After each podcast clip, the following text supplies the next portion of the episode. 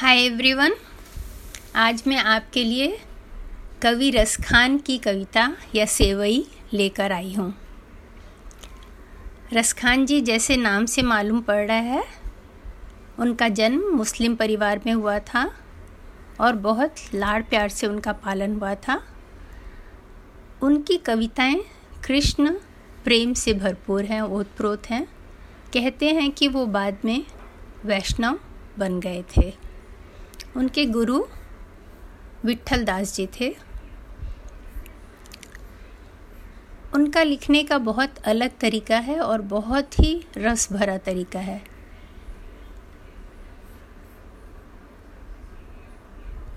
हम लोग उसकी एक सेवई सुनते हैं। मानुस हो तो वही रसखान, बसों मिली गोकुल गाँव के ग्वारन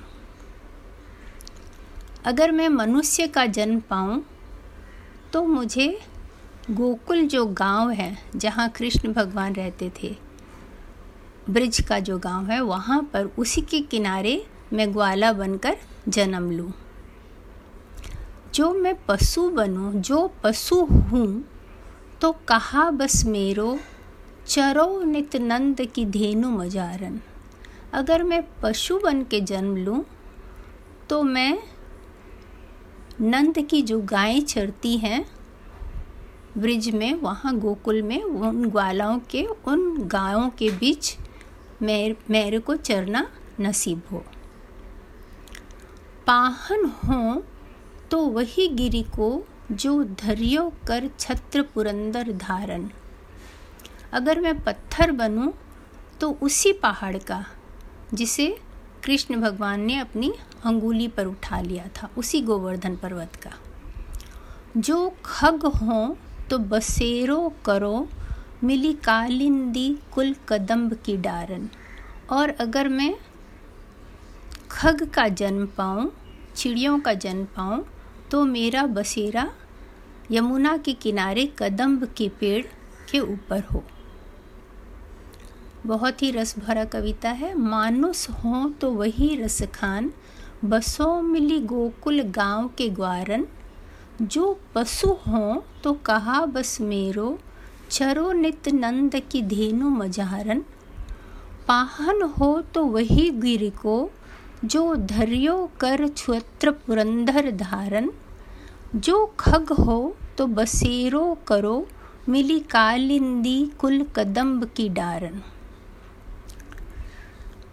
दूसरी सेवई है। या लकुटी अरु कामरिया पर राज तिहू पुर को तजी डारो। इस लकुटी और कंबल पे, जो कि ग्वाले लेकर घूमते हैं, उनकी लाठी और कंबल पर मैं तीनों लोक के राज्य को भी त्याग देने को तैयार हूँ। आठ हूँ सिद्धि नवा निधि के सुखनंद की गाय चराई विसारो। अगर मुझे नंद के गाँवों को चराने का अवसर मिले तो मैं अष्ट सिद्धि और नवनिधि के सुखों को भी त्यागने को तैयार हूँ। रस खान कबो इन आखिन सो, ब्रज के बन बाग तड़ाग निहारो। कोटिक ए धल कोत के धाम, करिल के कुंजन ऊपर वारो। जब तक वो अपने आँखों से ब्रज के वन, उपवन तालाब को देखना चाहते हैं, पूरी ज़िंदगी भर वही देखना चाहते हैं। यहाँ तक कि ब्रज के कांटेदार झाड़ियाँ भी उनको देखने मिले तो उसके ऊपर वो सौ सौ महलों को भी त्याग दें, निछावर कर दें। उन, उनको ब्रज भूमि से इतनी प्यार है, जहाँ पर कृष्ण थे, कि वो उस भूमि में ही हमेशा रहना चाहते हैं। हर जन्म जन्मांतर वो उसी भूमि में रहना चाहते हैं। उनकी और एक कविता है मोर पंखा सिर ऊपर राखी हो, गुंज की माल गरे पर पहिरोंगी।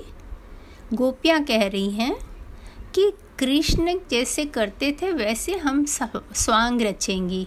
मोर पंख हम सिर में मुकुट पे लगाएँगी और गले में माला डाल के पीले वस्त्र हम पहन लेंगे। मोर पंखा सिर ऊपर राखी हो, गुंज की माल गरे पहरियोंगी। ओढ़ी पितंबर ले लकुटी बन गोधन ग्वारिनी संग फिरोंगी। और पीले वस्त्र पहनकर और लाठी लेकर हम ग्वाल बाल के संग फिरेंगे, घूमेंगे सारे दिन गायों को चराने के लिए। भाव तो वो ही मेरो रस खानी, सो तेरे कहे स्वाब स्वांग करोगी। या मुरली मुर्दी धर की अधरान धरी अधरान धरूँगी। मैं कृष्ण भगवान की याद में वो सारे स्वांग करूँगी, गोपियाँ कहती हैं कि हम वो सारे स्वांग करेंगे, लेकिन जो उनकी बांसुरी है उसको हम अपने होठों पे नहीं धरेंगे। ये गोपियों की भक्ति और प्रेम की कहानी है। आशा है आप लोगों को रसखान कवि की कविताएँ अच्छी लगी होंगी। धन्यवाद। बाय।